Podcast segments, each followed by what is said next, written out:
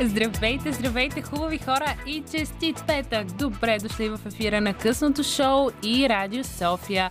Тази вечер ще бъдем много смели, много дръзки, ще бъдем шик и тренди. С модния блогър Ина Иванова ще си поговорим за последните новини в света на модата, как да създадем моден блог и какво да носим този сезон. Всичко това още в първия част на късното шоу. А сега любимия Ed Sheeran с Overpass Graffiti.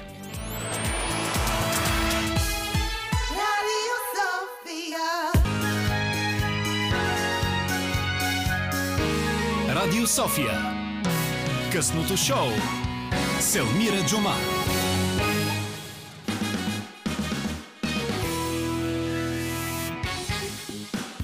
Вие сте с късното шоу, то вече започна и в първия част наш гост е Ина Иванова. Този път без грешка.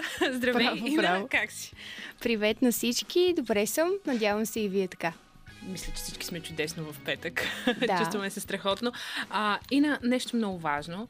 А, първо, ти си моден журналист, моден така да те нарека. Също така си моден блогър, работиш за различни списания. Всъщност, какво е усещането да си толкова много потопена в модния свят? Ами аз не съм особено по- потопена в модния свят, защото повече го чета на теория, отколкото на практика, за съжаление, предвид географското ни положение. Но пък а, не е по-малко вълнуващо, защото можеш постоянно да ровиш в книги, в, в книгите в интернет за референции, истории, които са изключително интересни, поне на мен. Да, а пък а, списанията са си ми страст от много-много време и мечта, така че по-настоящ съм в а, списание Дива. И да, много, много обичам да правя това, което правя. И това си лечи, защото го говориш с а, усмивка, разказваш ни го с усмивка. Ам, какво мислиш, какво ще бъде модерно това лято, тази пролет? Ами има някаква постпандемична вълна, която дори бихме го нарекли като отмъстително обличане, в резултат на отмъстителното пазаруване от 2021, когато излизахме и напукна 2020, която ни причини няколко локдауна, поради които нямахме много поводи къде да излизаме и какво да правим. По този повод имаме страшно много цветове и а, все повече ще виждаме смели момичета, които да показват повече тяло, ама се надявам по по-класен начин, ако ме разбирате правилно. Изобщо хора, които искат да изпъкнат по един или по друг начин, всеки както си може. А, може би най-водещия нюанс е зеленото, а, защото всъщност преди няколко години, а, когато Даниел Ли, вече бившия творчески директор на Ботега Венета, пусна няколко аксесуара в а, едно специфично изумрудено зелено, което може би всички си визуализират вече, то е навсякъде. И някакси като естествено продължение а, тръгнаха и всички останали нюанси на зеленото. Значи говорим от войнишкото до а, яркото неоново, което така хем се опита да си тръгне по някое време, обаче пак се завърна. И всъщност тук а, можем да включим така наречения тонал дресинг. Тоест да съчетавате дрехи от а, една цветова гама, за да може аутфита ви да придобие триизмерност. Например, а, една дълга хубава рокля в въпросния изумруден нюанс, но да я съчетаете с по-тъмно зелено чанта и някаква обувка в ярък нюанс, да кажем неоново зелено. Та, така, хем, ако не ви е, ако ви е малко страх да експериментирате с цвят в основната част от облеклото, може да избухнете с аксесуари. Ако, а кои са другите цветове, които ще са модерни? Ти в предварителния ми беше споменала. А, един колега, точно преди ти да дойдеш, ме попита какво ще прави тази вечер. И аз му казах, че ще си говорим нали, за модните трендове на тази година и той ми каза, е добре, какво е модерно? И аз казах ми, правим впечатление, че май неоновите цветове, примерно цикламеното е модерно. Те, О, не, пак това от 90-те. Харесвам тези години, но викат, точно цикламеното не беше моето. Да, ми, неоновите цветове по-начало и по-ярките не се задържат много. Това в модните тенденции обикновено константата е около неутралните по обясними причини. Всеки има нужда от някакви бейсик цветове и артикули в гардероба си и от време на време, както аз обичам да се шегувам, да избухне с някой ансамбълче в въпросния неонов или ярък цвят. Та, да, цикламеното действително и то избухна. а, най-така скорошния ясния пример, който мога да дам е най-новата колекция на Валентино където всъщност около 50% от нея беше издържана изцяло в цикламено, включително и сценографията. И буквално виждаш модели, които се разхождат и малко се сливат с обстановката. А, та, идеята на Пьер Пауло Пичоли, който е творческия а, креативният директор на марката е да наблегне на кройките. Т.е. като видиш един изцяло монохроматичен туалет, а, така най-лесно изпъкват кройките и текстурите, т.е. различните материи. Което нали, има има резон. А, всъщност цикламата а, така се еволюи, тя е еволюира от а, по-такива пастелни цветове. Мина през този милениал пинк, който преди години, ако си спомняш, много така... То е нещо средно между цикламата и пастелното, по средата. Да, да, но някакси по-меко, специф... някакси да. като цвят, да. Не е толкова крещящо, но те, Millennial Pink беше, може би, последната вълна а, обсесии от милениалите. След това следваше Gen Z, където диктуват а, 2000-те години, нали, Y2K, които всъщност от TikTok тръгна това течение, но за него малко по-късно ще се говори. Какво друго ще бъде модерно да носим тази година? Да наблегнем и на оранжевото и класическото червено. Като... Оранжевото е много смело. Оранжевото Ще бъдем е готин цвят. А, а, всъщност, а, и може би червеното, например, при мен не е най... не ми е любим нюанс, но оранжевото някакси ни така, ни така е. Много свежо.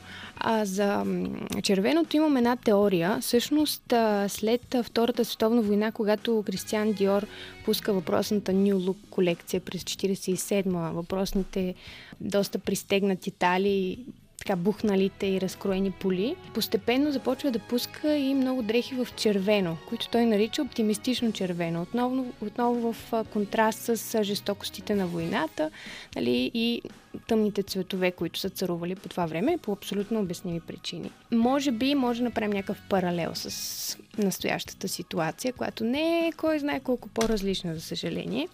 Червеното ще е още по-силно и през идната, идния сезон, т.е. тесен-зима. И това е всъщност и при всички цветове, които до сега изредих, си го има. Тоест не е само за лятото, което е супер, защото може да инвестираме в нещо и не да го изхвърлим до края на а, сезона, което никога не съм го одобрявала. Да, да, ние с теб сме си говорили, че нали, трябва да опазваме природата и че всъщност нали, модата по някакъв начин афектира по доста голям такъв на природата. Абсолютно, тя е втория най-голям замърсител на планетата, така че въобще не трябва да пренебрегваме тези си действия. Дънките като че ли са на мода тази година? Денима. Да, ще кажете groundbreaking, като Миранда Присли, но а, денима от глава до пети. Сега, а, ако сте смели, може да сложите една шапка идиотка. Точно това ще те питам, да, дали ти би го одобрила това. Аз, аз го одобрявам на себе си въобще не, защото действително изглеждам като една идиотка, може би затова така се казва шапката, но има хора, на които страшно много им ходи естествено, а, може да намерите своя си вариант. Всеки има чиф дънки, може да го съчетаете с една дънкова риза, дори да не са едно към едно същия деним. Може да се получи много приятен туалет. Да, и, много приятна комбинация. Да, и всъщност това е пак а, понеже модата на 20 години се върти, това е пак въздействие от Y2K или естетиката на 2000-те години а, от нашето поколение, от поколението Z. Тъй като когато израснеш, като деца на 90-те, израстваш в тая сфера и ти е много носталгично и лично. И затова всъщност ние сега диктуваме, въпреки че нали, не сме башни, ма така да се почувстваме, че нещо сме направили за този свят. И заради това и мини полата и свръхниската Точно талия това ще да те Ох, не! Да. Ами, ох, не, наистина. А, най-така символичното нещо е, че именно Мю Мю на подиума на Мю Мю се завърна ниската пола. А, това е ниската пола, ниската талия и ниската пола, тя е 2 мм, имам чувството. Както мама им казваше, коланче. Ами точно коланче, да, да, да. Това е а, от, един от брандовете на Милча Прада, която е царицата на грозната мода. Ние с теб сме си говорили за това. Така че makes sense, казвам български. Но ако не сте привърженици на, на, тази, а, на тази мода, разбира се, може да заложите и на миди и на макси полите, които са също толкова актуални. Може би не, не са толкова крещящи, защото не е нещо ново, но действително и те са си с, с, с, си активни. Ема ли нещо, което теб те зарадва, че се връща точно тази година на мода? Честно казано, цветовете ме зарадваха, защото беше доста мрачно през последните няколко години. Всъщност, някои, някои нюанси се опитаха още през 2019 да се утвърдят, но когато настъпи пандемията, някакси това замря. Малко когато на 11 септември исках да направя паралел с Съединените Американски щати, когато а, мисля, че Майкъл Корс пуска една много цветна колекция. Или в деня по време на, нали, вероятно, може би всъщност преди а, атаката, терористичната атака а, и по същия начин умират голяма част от а, тенденциите тогава. И, и се тогава налага, знам, да. че доста бързо пък се сменят. Да, и... всичко отива в неутралната гама. Така че сега има някакъв изблик на цветове. Не знам, със сигурност по някакъв начин войната в Украина ще бъде отразена чисто цветово и по някакъв начин. Даже най-новите ревюта на Диори на Балмен малко или много имаха някакви елементи и то съвсем не е планирано, защото все пак за да произведеш една колекция... Да, да си отнема доста да, време. Някакво, някаква прогноза са направили. Ина, предлагам ти тук да чуем една песен и след това да продължим да си говорим за най-важните събития в света на модата.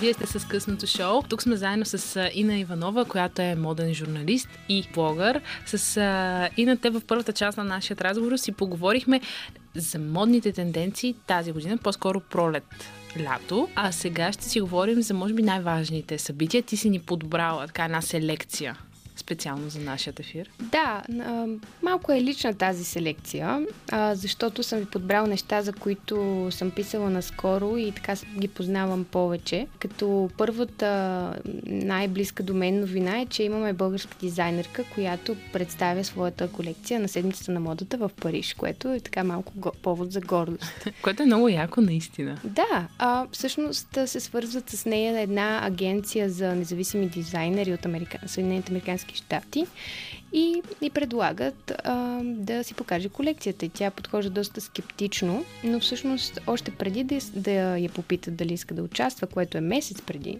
седмицата на модата, т.е. тя за месец малко трудно ще започне от нулата, а, тя вече започва да подготвя колекция с благозвучното име Ала Франка. И всъщност препратката е точно към а, въпросния период от а, нашето възраждане през 19 век, когато а, знаете и в а, Добри войниковата криво разбрана цивилизация а, е осмя, осмяна това чуждо поклонничество на българина. И тя вкарва елементи от носията, но по, въобще не по буквалния начин, както го правят 90% от дизайнерите, ами някакси по много тънко, много финно, може да, би. Да, много финно и модерно. А, например, една класическа бяла тениска е декорирана с а, дебела помощна дантела съвсем в края. Или пък а, гайтаните са вкарани като а, елементи в една от блузите. А, в една мини а, рокля а, пък вкарва формата на пафтите, които тога, там са под формата на чашка. Така че доста интересно, действително. Наистина много интересно. Ти си я виждала обаче. Да, да, да. Ами дизайнерката се казва Христина Николова и всъщност е а, м- завършила архитект, архитектура, а не дизайнер по, по, образование. по образование. Виж колко е интересно. Да, не, не е първият а, архитект а, станал а, моден дизайнер. Върджил Або, който почина миналата година, също е архитект. А, има много други, но както казва една наша професорка, по-добре архитектите да стават дизайнери, а не обратното. Да, да. наистина, наистина много правилно. да, да. Последствията може да са фатални. кое е второто нещо, което си ми подготвила? Ами малко се получи като черна хроника, за съжаление, защото четирима големи имена в модата си отидох от началото на годината, като в това число не споменавам дори Върджил Або, който края на ноември си отиде от тежка форма на рак. Нино Черути е първият. Той е италиански дизайнер и е ментор на Джорджо Армани. Но всъщност той е известен с това, че умекотява силуетите в мъжкия гардероб и оттам сякаш е подготвил почвата за Армани, който знаем какво прави през 80-те. Ако сте гледали американско жиголо с Ричард Гир, знаете за какво става въпрос. Всъщност Армани освежава саката и маха всичко излишно, под плънки, копчета, всичко, което м- отежнява. Точно, да. Да. А, Другият е Андре Леон Тали, който е моден журналист и критик. Работил е рамо до рамо с Ана Уинтур, с Даяна Вриланд, която е през миналия век главен редактор на ВОК, легендарна жена, с Анди Уорхол в неговото списание интервю. И той е, а, Андре Леонтали е ходеща модна енциклопедия. За него разказва, че по време на ревюта си държи диктофона и си описва колекцията, което нали, не е най-фрапантното нещо, но всъщност а, всички, повечето де, а, модни журналисти, за да опишат една колекция, да, за да кажат какви са референциите, им е нужно малко време да кажат, а това е от този филм, това е или каква си картина, нали, има някакви влияния, докато той, както казах, е ходеща енциклопедия. Той на момента ги разчита. Той ги вижда и е готов. Да, да. И голяма загуба, нали, има много принос в модната индустрия, няма да ни стигне времето да го разкажем, но ако на някой му е интересно, има една книга негова, The Chiffon Trenches. Uh, шифонените шлифери. Много добър превод. А, има ли е в България? Мисля, че не съм я срещала, но има в а, един а, ап за аудиокниги, аудиокниги да. където може да си я чуете. А, има един цитат от нея, а, че за Ана Уинтур, той описва като обикновена, че в нея липсва обикновена човешка доброта и че никога не е имала истинско увлечение към дрехите. Нейната страст е властта а е работил с нея. а, аз понеже наскоро бях, а, прочетох нейната биография, всъщност доста хора споделят това за нея, че да. тя не е типичното модно момиче, нали, което се интересува наистина от модата. Ами да, тя, тя действително е родена с много връзки, с много пари. Това и проправя доста път към, към върха. И всъщност аз имах някаква надежда, че има някаква доброта в нея, но всъщност тази книга убих да, всяка да, надежда нали? в тази посока, да, за съжаление. Малко бях разочарована накрая, защото не казаха сякаш едно добро нещо, освен, че е дигнала влог на, на друго ниво, което е несъмнено е така. Тя мисля, че още е главен редактор, нали? Все още, да. да от, на 30 години вече. Да, от 89-та, мисля.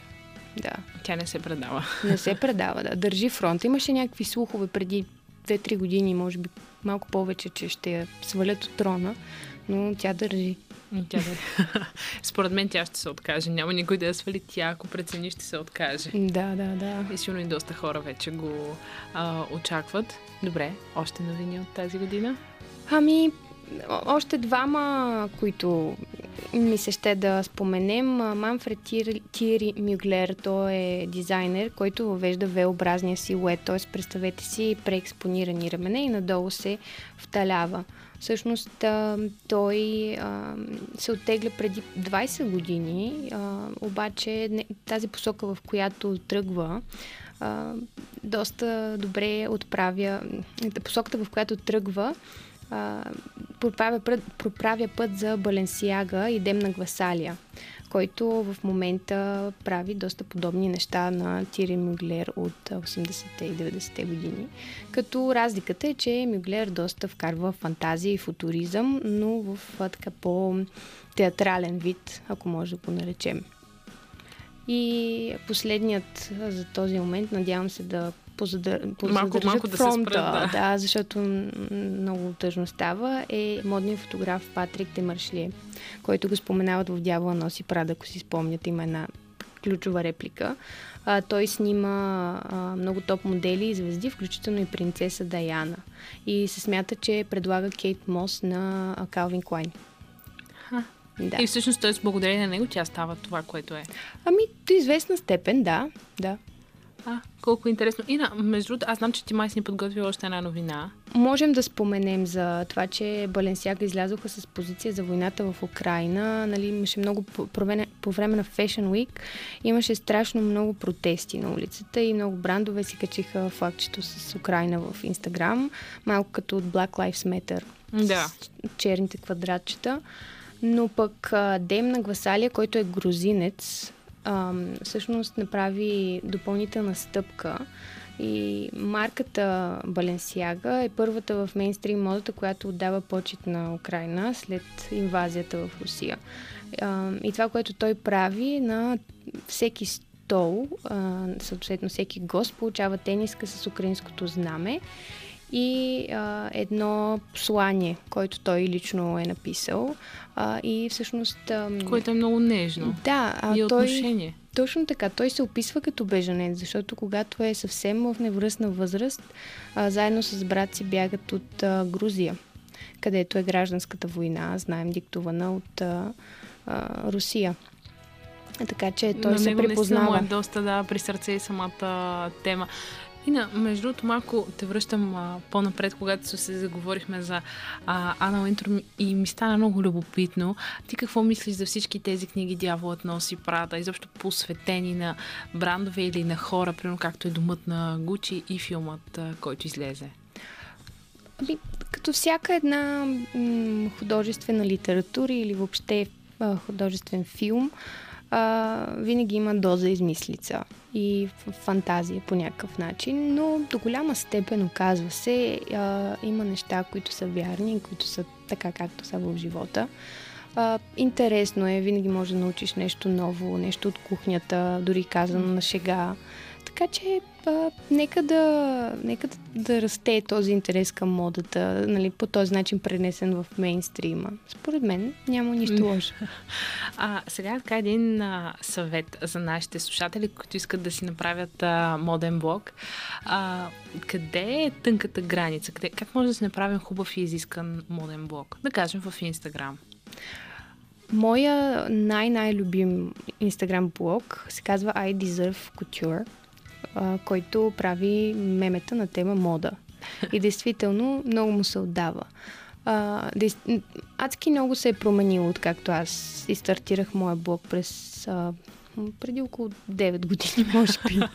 Вече изгубих бройката, но това е хубаво, защото има много по-голямо поле за изява и съответно много повече потребители и голям шанс да достигнете до тези, до които ви трябва. А, Доста хора така могат да черпат и вдъхновение. да, да. Единственият ми съвет е да помислите на вас какво съдържание ви липсва и какво съдържание бихте искали, бихте, бихте искали вие да потребявате, а не да копирате някого или да се опитвате да заимствате чужди идеи, защото всичко си проличава, а просто да, да се опитате да бъдете оригинални и наистина това, което сърцето ви а, ви кара да, да пеете, когато правите някакво съдържание и наистина да се изкефите, правейки го, а не а, да, ви, да ви е в тежест. Имам един последен въпрос и то е за кича. Има ли моменти, в които той е добър? Да. Да? Не очаквах такъв отговор от теб. Има момент, когато е представен с чувство за хумор. А, най-новата колекция, на, на, всъщност тя е първата колекция на Йордан Петков, който е любима инстаграм персона. А, точно се казва Кич. А, и много забавно, защото той е изключително цветна и, а, и, лично с чувство за хумор. И тотално се връзва с а, не, тази естетика, с неговата личност. Така че ето един пример, където може. Просто трябва да знаете кога да спрете. Да, може би мярката. Да, кича тук това му е проблема по, в България, пък и не само естествено. Ние да не сме единствените с проблеми. просто, а, просто трябва да знаем кога да спрем. А, аз си спомням в едно наше интервю, мисля, че за Шанел, ти им беше споделила една твоя люби- любима реплика. Мисля, че беше когато сложим, не мога точно да, да, да я За аксесуарите. Да. Да, ами а, преди да излезете, махнете едно нещо от себе си, нали. Естествено не главата, краката по обясни причини, ми да кажем някой аксесуар. А, докато, а, но, но тя Шан, Шанел, мадемуазел е Шанел, е много минималистична личност, така че може да го, да го обясним това. Но никой, никой не е длъжен да го, да го спазва, ако не му пасва на а, личността. Да, може би най-важно е да се чувстваме добре. Да, В абсолютно. себе си, нали, в дрехите си. Да. И на наистина много ти благодаря за това интервю. Надявам се скоро пак да ми гостуваш. И аз благодаря. Хубави хора, вие оставате с новините на Българското национално радио и след това продължаваме с нашата музикална рубрика I Got Five On It. Хубави хора, веднага след новините на Българското национално радио късното шоу продължава. Тази вечер сме на заменим състав с музикалния редактор и звукорежисьор Димитър Новачков и разбира се аз, Елмира Джума. Късното шоу продължава. Време е за любимата ви рубрика I Got Five On It със специален гост Роман Михайлов. Кои са неговите топ 5 предложения и какво ще ни каже за тях предстои да разберем, а сега Imagine Dragon и Enemy.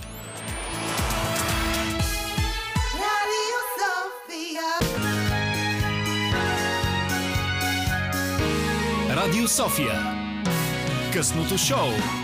Селмира Джума.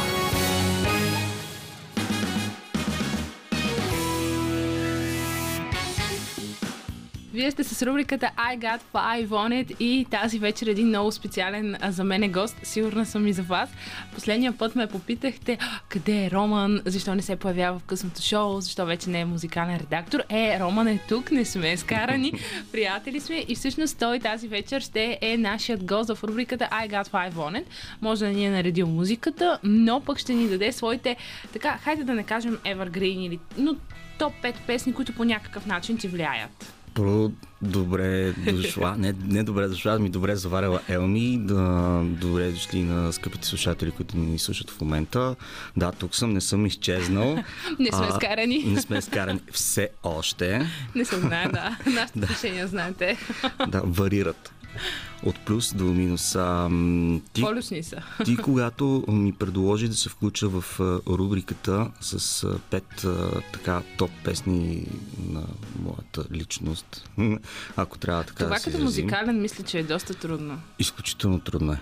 Много трудна задача. В, в първи момент си мислиш, е толкова е лесно. Нали? Си казваш, ето това са моите топ песни и после почваш да мислиш, ама той има и една друга песен, която повече ми харесва. Пък не, всъщност дай да се върнем на старият вариант, който съм си измислил, но много е изключително трудно, е, наистина. Много е трудно. Но... Успя ли да ги подбереш пет? Успях. Успях. Пет са всеки за- мъки, но каквото такова, както Като дойдеш пак в I Got Five On ще кажеш други пет песни. Останалите Да. пет. Добре. така че не се притеснявай. Добре, коя е първата песен и защо избра нея? А, първата песен ще се върнем по-скоро в далечната 1969 година, се истина е изключително знакова година, защото все пак тогава за първи път и стъпваме на Луната.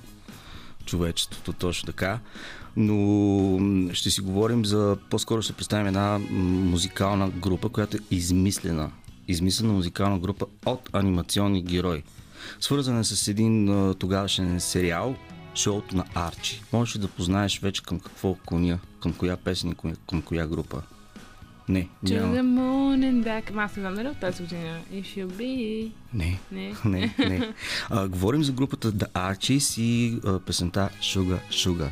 Една изключително позитивна песен, която когато чуя, където и да чуя, веднага ми повдига настроението. В каквото и а, лошо настроение съм, ако съм в някакво депресарско състояние или съм изключително тъжен, когато чуя първите мелодии на а, китарки всъщност на тази песен и някакси изведнъж а, почвам да изгрявам. Изключителна песен и винаги когато я чуя, почвам да си я пея. Няма как. Добре, значи да Archies, Sugar Sugar. Точно така. Добре, нека да я чуем. Аз сега не мога да си спомня дали съм я чула, но сега ще разберем. Sugar, та та та та та та Oh, honey, honey.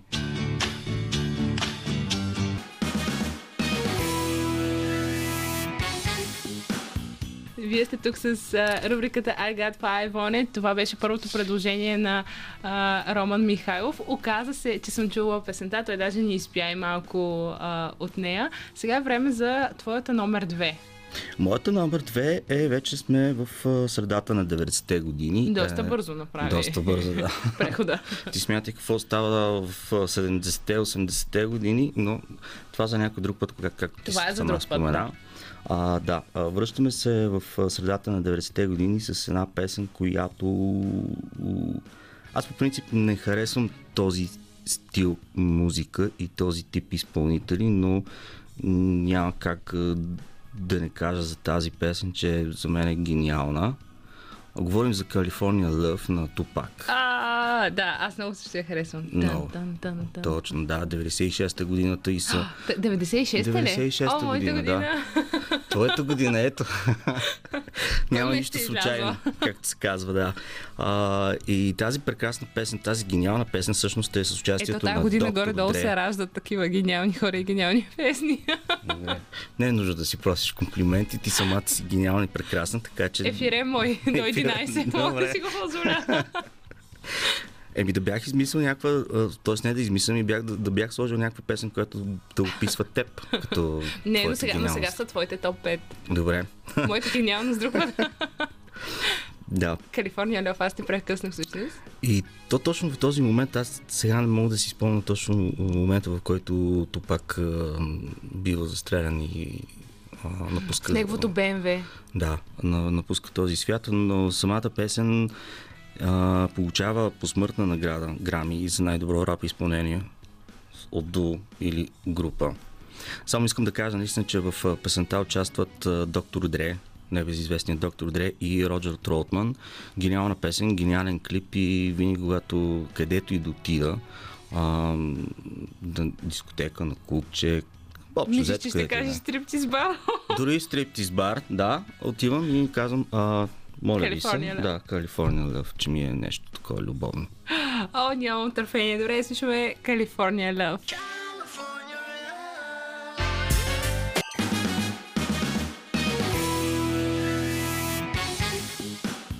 Вие сте с рубриката I Got Five on it. Тук при нас е Роман Михайлов, а, който споделя своите а, топ 5 а, песни. Чухме Калифорния Лъв и двамата страшно много се изкефихме на а, това парче.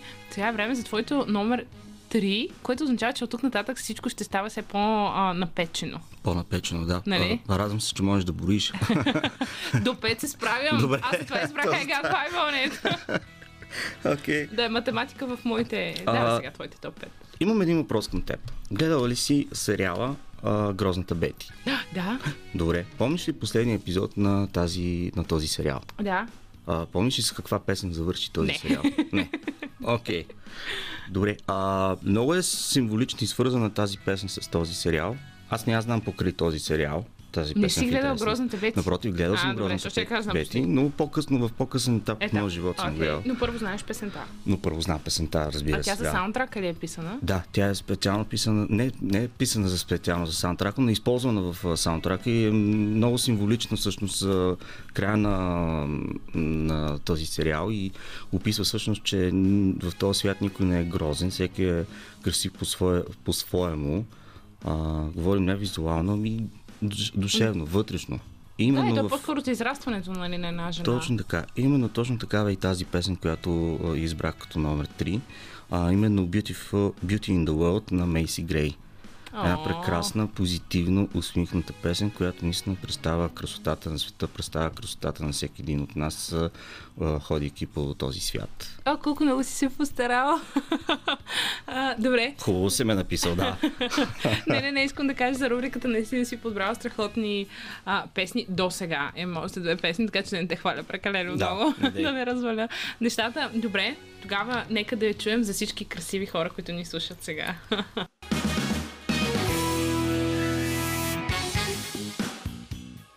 Вие сте с рубриката I Got Five on it. Хубави хора. Тук при нас е Роман Михайлов, който ни споделя своите топ 5. Вече чухме три от неговите предложения и е време за номер 4. на предпредпоследното предложение.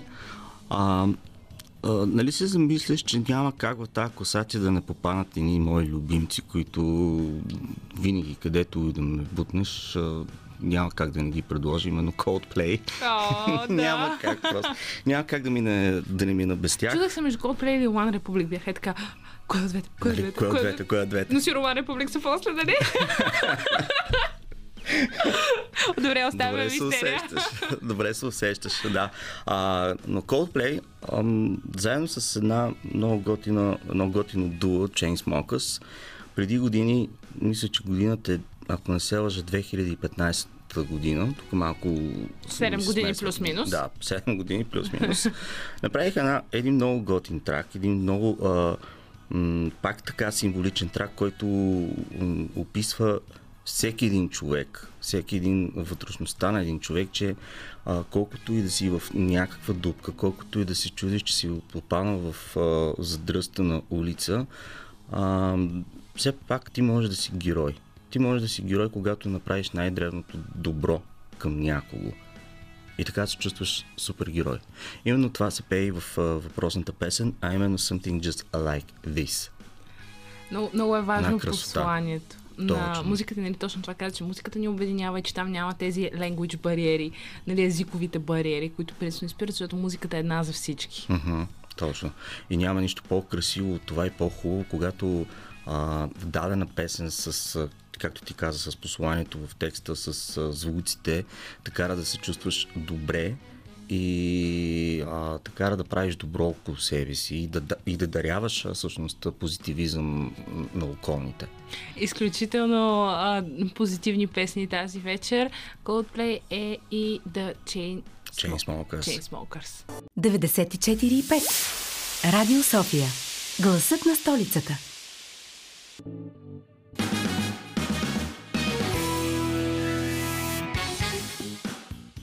Вие сте с рубриката I Got Five on it. Този час почти отлетя. Не знам как станаха тези неща, но това е защото с Роман Михайлов сме тук двамата заедно и си говорим естествено за музика и неговите топ 5.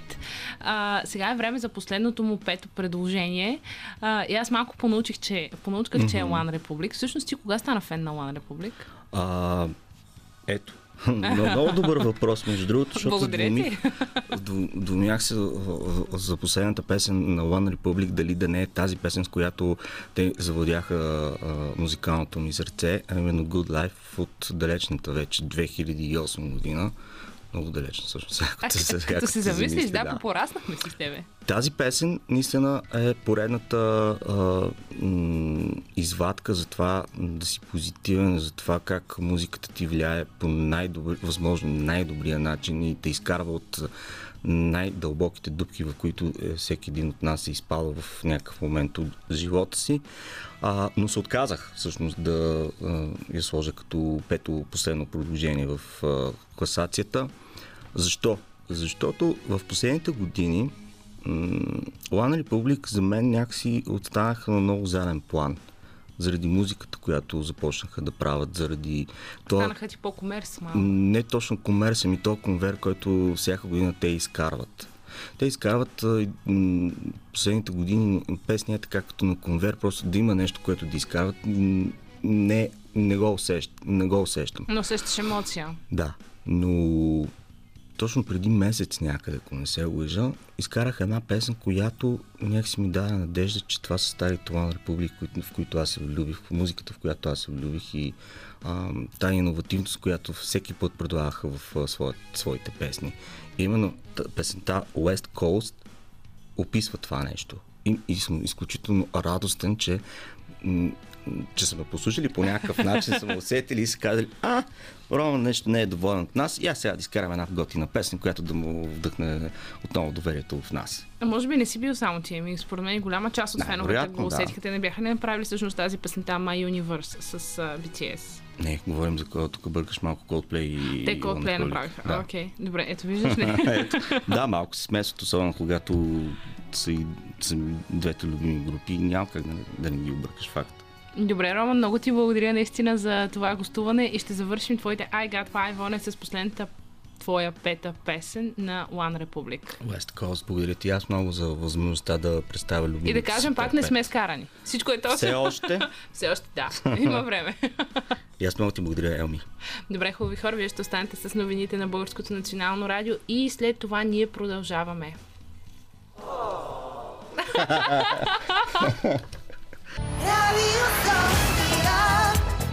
Хубави хора, веднага след новините на Българското национално радио късното шоу продължава. Тази вечер сме незаменим състав тук с музикалният редактор и звукорежисьор 2 в 1 Димитър Новачков и аз Елмира Джума. Късното шоу продължава, както ви казах, Стефани Ангелова, моята шехерезада е тук и е време да си поговорим за големите в модата и техните човешки истории. Оставяме блясъка на страна и започваме съвсем натурално с Think на Her.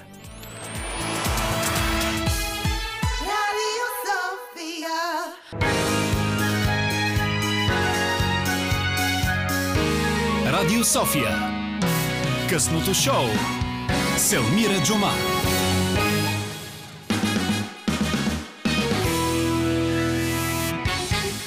И не само, както ви казах по-рано, две в едно сме. Димитър Новачков е нашият а, герой тази вечер на музика и звук на абсолютно а, всичко тук при мен. Вече е моята шехерезада, руса шехерезада, Стефани Ангелова, която отново ще ни разказва приказки. Стефи, здравей! Е, Здравейте, здравейте, нямам търпение.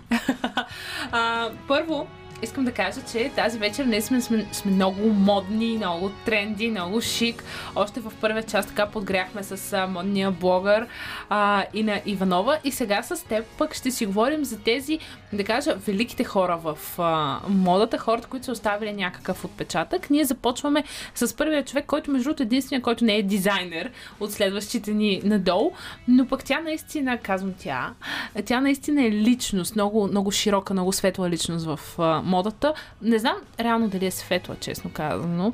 А, много хора не я харесват. Говорим за Ана Уинтер, дами и господа. А, тя не е... Да, може би си права, обаче от друга страна тя нали е руса.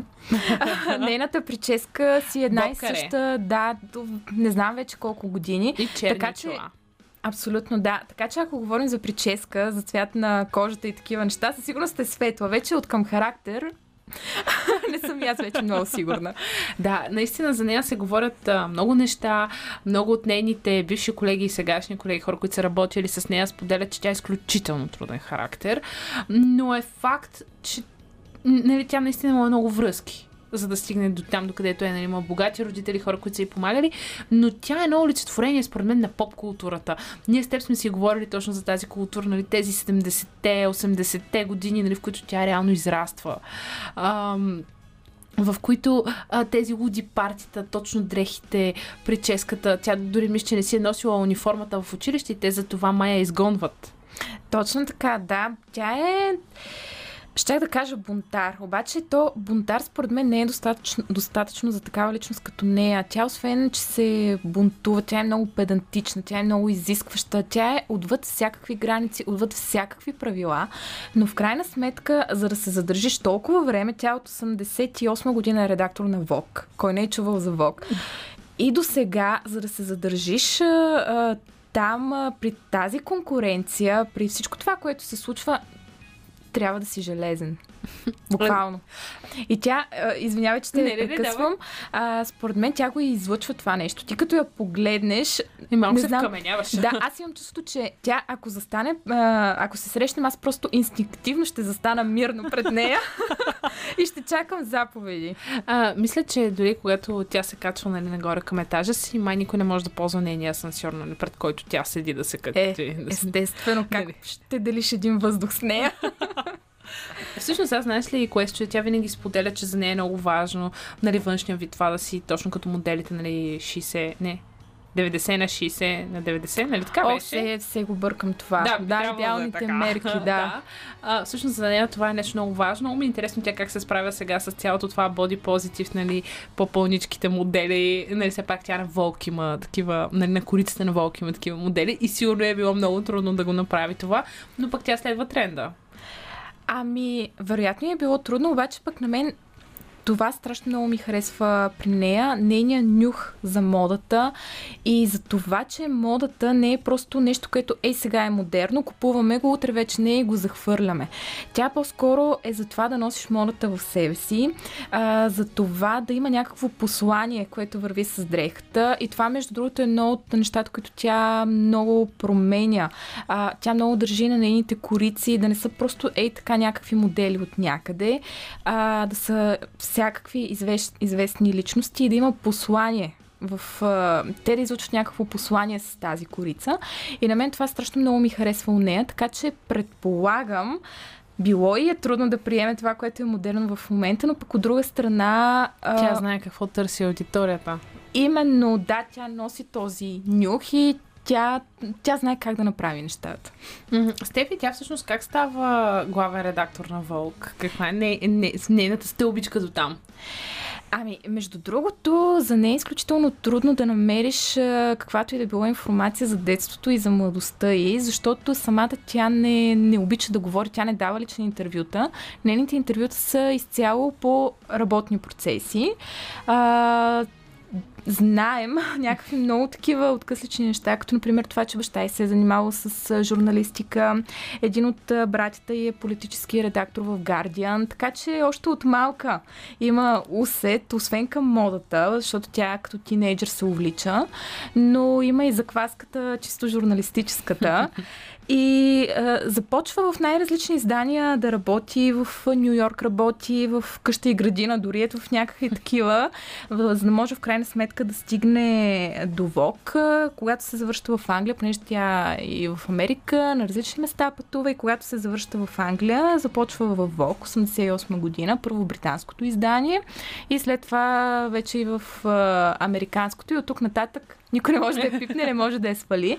Но, както казах, много е трудно да се намерят а, да се намери някаква конкретна информация как, по какъв начин, кой е помогнал. Факт е, че вероятно имала някакви връзки. Със сигурност.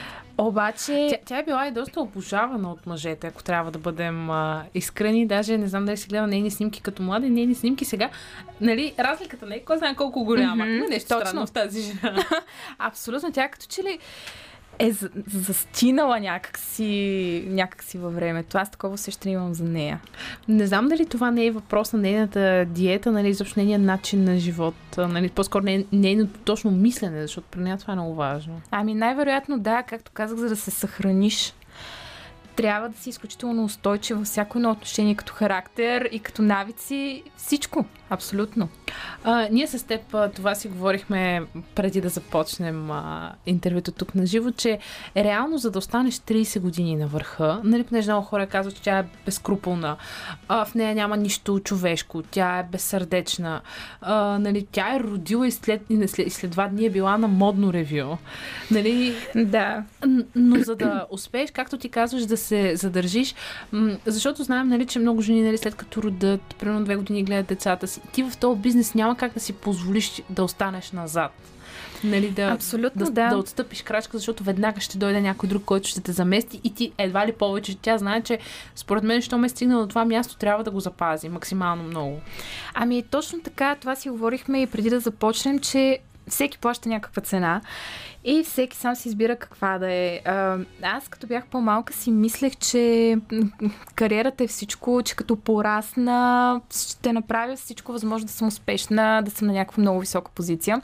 Колкото повече време минава, осъзнавам, че май не го искам и че предпочитам семейството и че вероятно няма да мога да съчетая и двете, защото наистина то просто е невъзможно. Според мен, който твърди, че може да съчетава такава кариера и да бъде перфектен семейството си, лъже. Няма това, това И- са много часове извън дома. Абсолютно да, така че според мен тя си е избрала да, да бъде това, което е и съответно си е платила тази цена. Тя май има две деца. А, доколкото знам и аз, да, две деца. Две деца, май два брака. Или един брак и после вече А любовници. за това не съм много сигурна. Добре, Стефи, кое обаче не ти харесва в а, Ана Уинтер? Двете явно я харесваме леко. Има нещо в нея, което ни привлича. Може би чисто по-журналистически. Така, изненадваш ме с този въпрос и знаеш ли защо? Защото аз си мислех, че не я харесвам, но сега си давам сметка, че май я харесвам. Ако... Смела жена е. Смела, жена в крайна сметка, да. Тя е революционер в а, това, което прави. Нали, както казахме, тя се е задържала на върха. Това със сигурност е много трудно и много хора искат да я свалят. И сигурно са правили така наречените преврати. Ние се пак говорим за САЩ. Именно да, макар че може би ако ми беше шеф от тази гледна точка, ако я познавах, нямаше вероятно да ми харесва, заради всичко това, И аз не мисля, че което бих работила говорят за за нея. нея, но в крайна сметка ние сме отстрани. И отстрани на нас ни харесва. Де факто тя не ни е наранила по никакъв начин. Затова не мога да кажа, че има нещо в нея, което не ми харесва. Даже напротив, аз наистина приветствам това, което прави тя. А, Стефи, само след а, Трейн, мисля, че да, а, ще си говорим за Гучи. Не. А, Лана Дел Рей, нали? Да, Лана Дел Рей, след Лана Дел Рей. Лана Дел Рей е една много класна жена в а, музиката. Тук сме заедно с а, Стефани Ангелова. Преди да чуем Лана, си говорихме за Ана Уинтър. М, звучи доста добре. А, сега всъщност ще си говорим за семейната, за историята на семейство Гучи, които всъщност стават и олицетворение на една от най-популярните марки, която всъщност, може би ако сте чели а, книгата Думът на Гучи, която стана доста популярна в последно време, или пък сте гледали филмът, а, то сигурно знаете, че вече тази марка не е тяхна. А, Стефи, А само преди да започнем, искам да кажа две неща. Давай. Това едното е по повод музиката. Лана Дел Рей е да държа да кажа да поздравя музикалния редактор, защото Ето го там, в а. Той е да, звукорежисьор тази поздравявам го, понеже много сме класни тази вечер и системата, която сме си подбрали, и музиката и просто много съм доволна. Няма, няма случайни неща в нашия екип, хубави хора. Абсолютно. И другото е нещо, което забравихме да кажем, че Ана Уинтур е вдъхновила Дяволът носи Прада. Филма. А, Мерил Стрип е брутална О, в този е. филм. Предполагам, че почти... Тя мисля, че дори сама изгражда ролята. Абсолютно. Като Ана Уинтър, нали, това да съска, като говори. Абсолютно, да, не е едно към едно. Това не е филм за Ана Уинтур, но е така, Адаптация, нали? адаптация, да, която според мен е страхотна. Брилянтна. Аз Мерил Стрип малко трудно, нали, да кажем, че То, то за нея нищо лошо не може да се каже.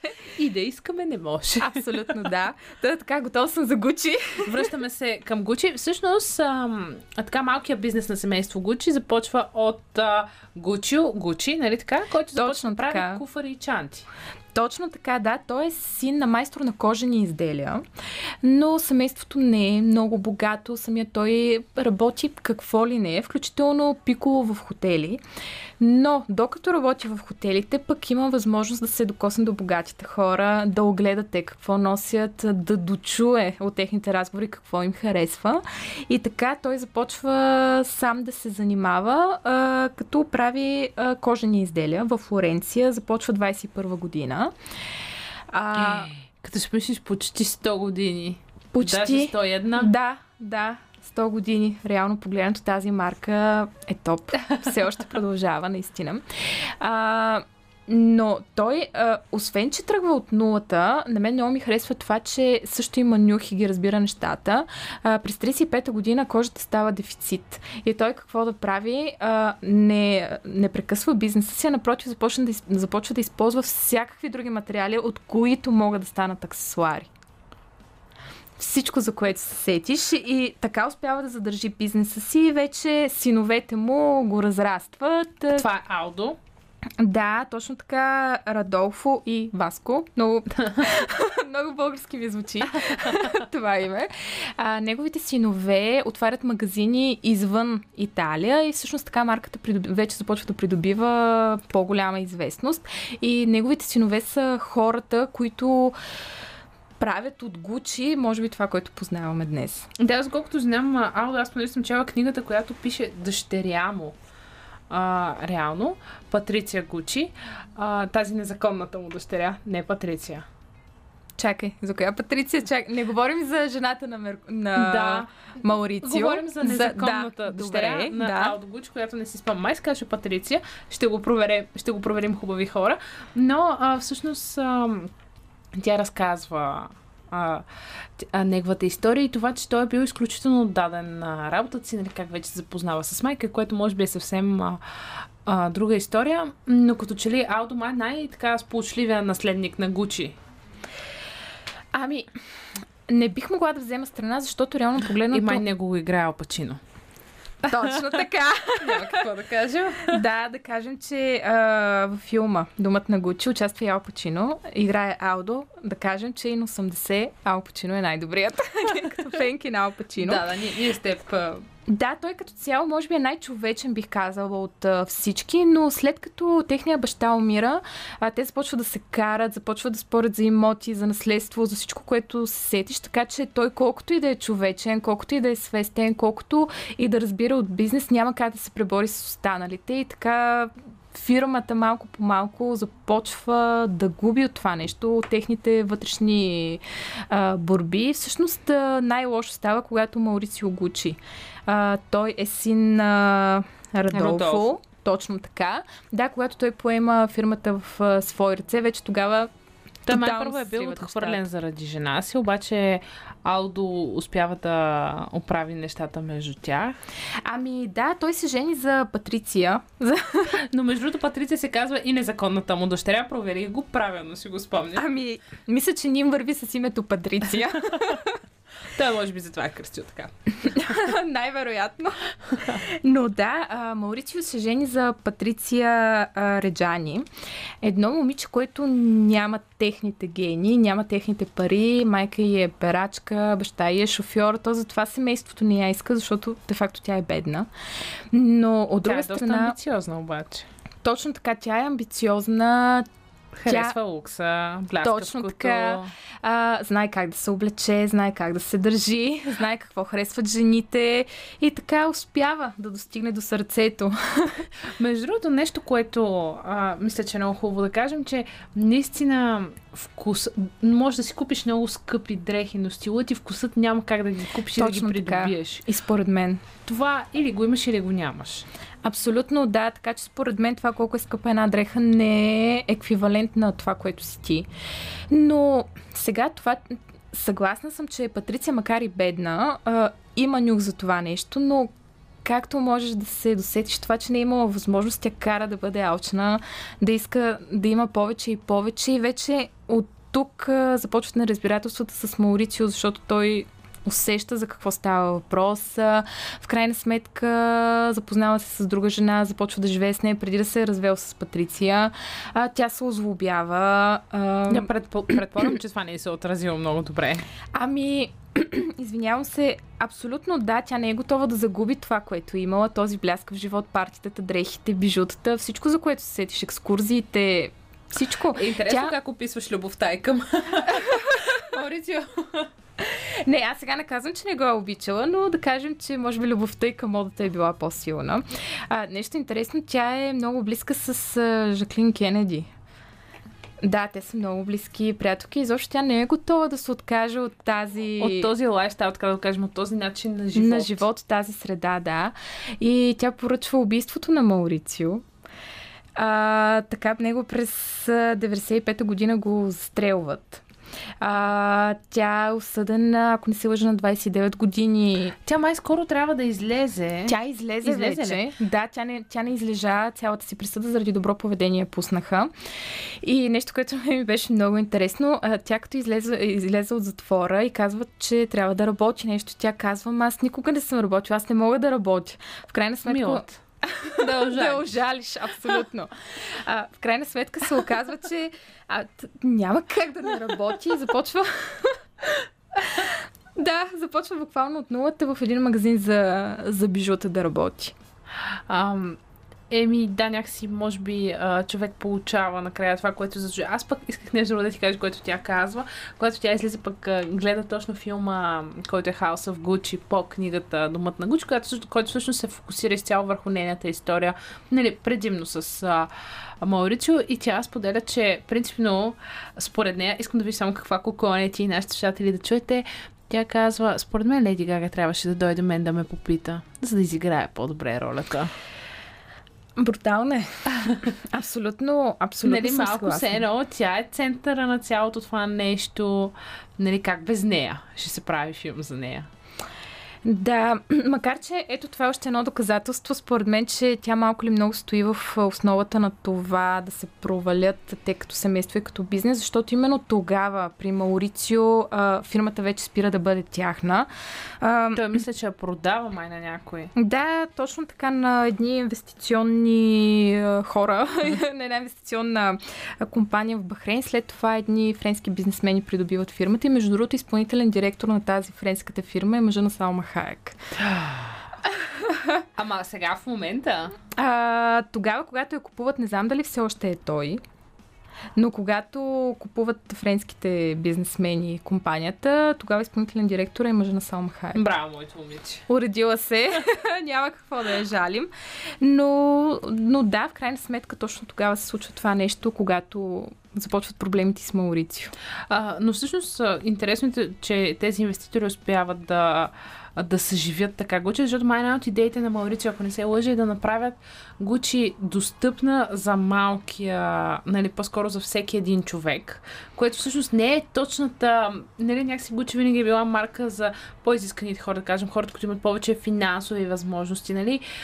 Виж и, че сега е така, купуваме определена марка дрехи, за да покажем статут, определена марка телефони, коли, нали, то е по същия начин, нали, за да пок... ние може да не ги имаме тези пари, нали, но с това показваме, че имаме определен статут и в момента, в който той реално иска да направи такива ам, турбички, плетени турбички, както примерно сега си купуваме, за да пазаруваме, ам, всъщност тогава всички са застанали срещу него, защото съм казали, това е Гучи, смисъл, Гучи не може да бъде на такива турби. Ами няма как според мен. Факт е, че инвеститорите, които придобиват компанията, наистина я издигат от дълговете, от това... Тоест пак минават вече на печалба. Да, да, не фалират, но и според мен Гучи все още не е марка за, за обикновените хора. Гледала съм цените, определено не е. А, и съм съгласна, да, че все още от е в тази графа, когато имаш много пари, трябва да покажеш. Купуваш си Гучи, купуваш си Versace, купуваш си Прада, купуваш си всичко това, което... Освен Марк Зукърбърг, както сме си говорили с теб, той да, ходи по той си ходи по риска, да, и с Кецва, освен него, да. Да. Предлагам ти да чуем сега Connected на Stereo MC и след това набързо да си поговорим за Versace. Благодарение на Димитър Новачков ние сме свързани с вас.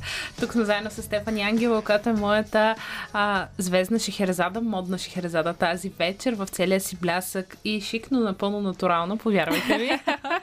а, говорихме си за Ана Уинтер, за Гучи и всъщност сега ще си говорим за семейство Версаче. И тя даже ми препоръча един много добър филм, но тя ще го препоръчи сега и на вас. Но първо, Стефи, разкажи ни каква е историята на семейство Версаче. Ами, сравнително млада марка. За да, в сравнение с тези, с които си говорихме, 78 година в Милано е отворен първия бутик, а самата модна къща като модна къща 89 година е създадена. Така че сравнително млади. А, Джани Версаче. Той е душата на Версаче. И до днес... И мъж. Вижте се мъже, между другото, в душата. Няма какво да кажа. Ами, имат уст. Не знам. Не знам как го правят. А знаят какво харесват в една жена. Явно да. и кое Ето. как седи. Да. Ето, ето. А, той, между другото, и до ден днешен е смятан за един от най-гениалните дизайнери. А, той, освен а, дрехи, прави такива сценични Костюми. костюми, обича ярките цветове.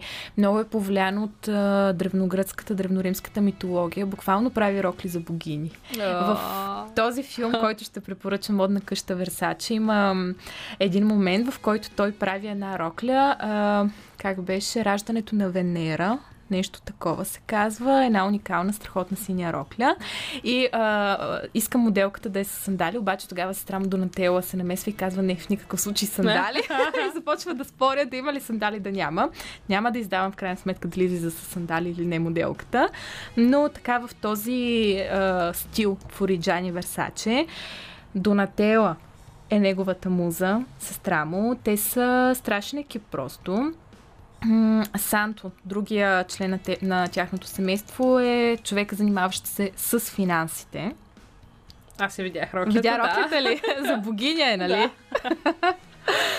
Но, да, Донателла е неговата муза. Ако Джани знае как да направи една рокля, Донателла знае как да я продаде. Тя е връзката с фотографии, връзката с, с абсолютно всички хора. Тя знае как да общува с тях. Тя се занимава с реклама, с всичко. Дори, между другото, тя започва да подарява рокли на известни дами. По този начин те правят реклама пък на Версаче. И защо тя има уникален Това, бизнес нюх. това е като с инфуенсърите сега, а тя го е измислила преди толкова много преди години. толкова много години, абсолютно да. А, за съжаление обаче, него също го убиват, Версаче. Защо? А, Знае ли? 97 година. Все още е загадка. А, ако в фил... според филма а, и според официалната теория, сериен убиец а, го убива. А, един човек, който е убил много преди това. А, има една друга теория, тъй като той е хомосексуален, Джани Версаче. А, убиецът също е такъв и убива някакви мъже, с които се е срещал. А, другата версия е, че става въпрос за ревност. В крайна сметка, кое е вярното, знаеш. При такива хора винаги Няма има как, някакви да. теории на конспирацията, да. И тогава всъщност на Донателла и се налага да поеме целият бизнес. А, и тя успява до някъде да запази линията на, на Версаче, но тъй като тя е натоварена с много тежка задача. Тя постоянно мисли как би направил Джани дадена рокля. И в крайна сметка тя не издържа на това напрежение.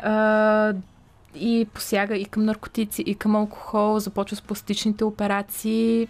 Нейната дъщеря така също повлиява и на нейната дъщеря Алегра. Тя се разболява от анорексия покрай майка си, защото тя не, тя не иска да бъде част от този бизнес, от този свят.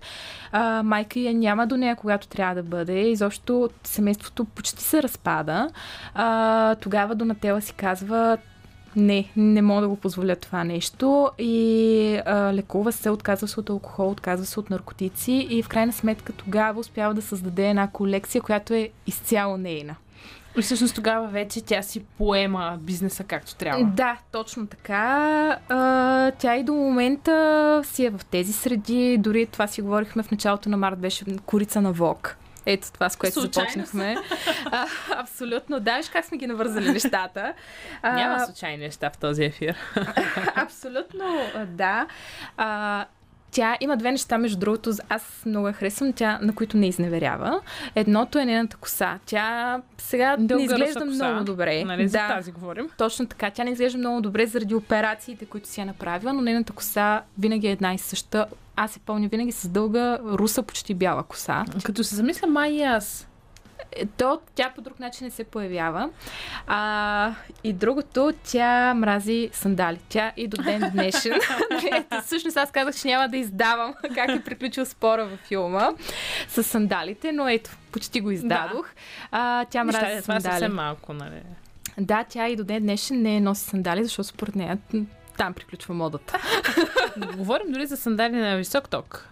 Никакви сандали. Изобщо О. отворена обувка. Да, Абсолютно а, жена Всъщност, тя, мисля, мисля, че дори сега е един от най-обичаните. То мисля, че на последното и модно ревю тя много беше заложила на кожите, на червените цветове. Нали, Бела Хадид а, и Джижи Хадид бяха част от а, това ревю, така че Абсолютно, да. Тя, пак казвам, продължава линията на Версаче с ярките цветове, с по-предизвикателните... но вече виждаме нейния поглед върху Нейния модата. поглед, точно така, да. А, аз пък, между другото, асоциирам Версаче с една много екстравагантна зелена рокля Джениф... на Дженифър Лопес. Лопес? Да, Да. не знам дали я помниш. То, аз даже не знам дали е рокля, то почти нищо не скрива. Да, да, да, да, да, да. Да, много екстравагантна, но това е Версаче в крайна сметка.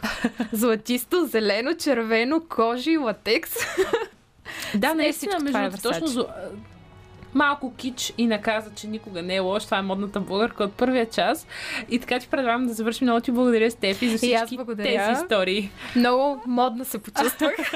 да, да, тази вечер, както ти казах, бяхме шик, бяхме тренди, но винаги натурални. Абсолютно и двете. И двете така е факт, ние нямаме нищо пипано. Сега много сериозно благодаря на а, Димитър Новачков, който а, гледам, че е наредил а, Red Hot Chili Peppers, но преди това ще чуем Адел и Zion Me. Този път нищо не обърках, нали? Лека вечер и слушайте новините на Българското национално радио. Другия петък от 8 до 11 пак тук късното шоу се умира чума. Радио София.